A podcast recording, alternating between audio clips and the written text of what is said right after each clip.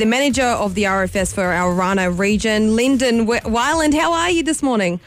Yeah, I'm really good. How are you guys this morning? Well, yeah, thank good. you. Busy Now, for you, by the way, isn't it? Yeah, we've uh, we've had a, uh, a busy uh, two or three weeks, I suppose. With the firstly with the Wuuluman uh, Section 44, and then running into a day like yesterday.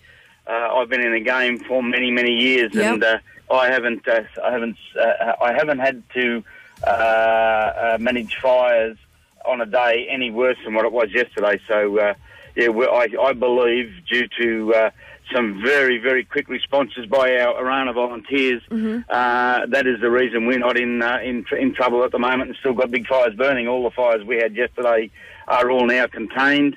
Uh, through the good work of our and, and quick response of our volunteers. yes, we are very lucky to have volunteers and very grateful as well too for volunteers putting their lives on the line to keep us all safe. So a massive thank you uh, to them. Uh, Lyndon, do have to speak to you about. I guess what homes in Dubbo and surrounding areas can do to prepare for, um, you know, the fire season that it is. Yeah, look, um, preparation for a fire season should start, you know, in the springtime and making sure that we don't get long vegetation uh, uh, growing around our house. Just keep it down.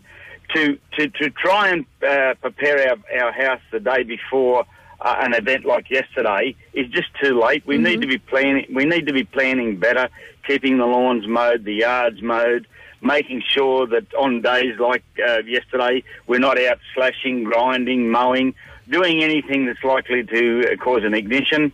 Um, and of course, the uh, the, the uh, we should always keep the, the leaves out of the gutters because if you get embers up into the gutters and it gets the leaves on on uh, fire, that's going to go up into the uh, ceiling of your house.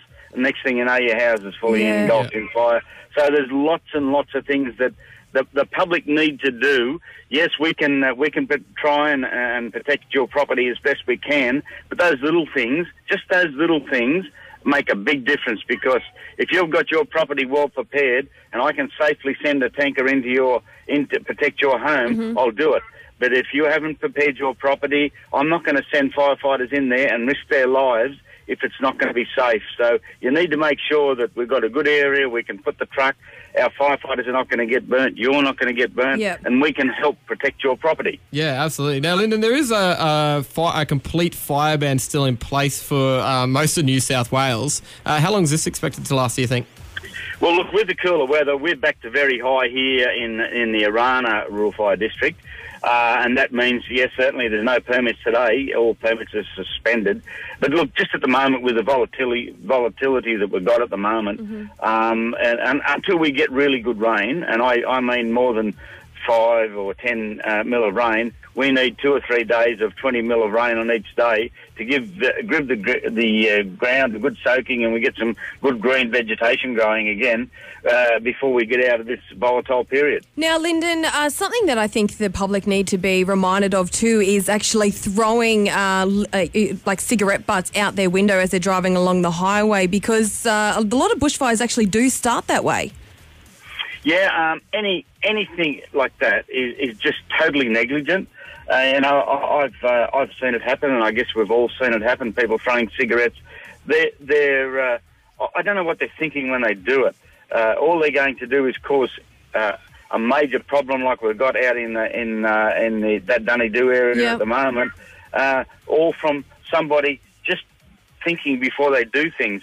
Even things like we had um, we had some of our volunteers uh, go for a drive along the rivers and the camping areas yesterday where the fishermen are at camp. Yep. And, and, and we found uh, little fires still burning, little Oh, campfires geez. still burning. Now, you've got all the water in the world at the river there to get Yeah. a bucket and put, that, put it out properly. Uh, they're all negligent acts that really, uh, if people get caught doing that, they'll be they'll get criminal charges taken against them uh, if they cause a fire. Uh, and it causes damage uh, damage to anybody's property. It's ridiculous for anybody to, to walk away from a fire when you've got a river there that you can put it out properly. Yeah, absolutely. Well, Lyndon Wieland from the Orana RFS, thank you so much for joining us today, mate. And uh, hopefully you and everyone that is fighting those fires stays safe. Yeah, thank you for your time. Thanks, Lyndon. Bye.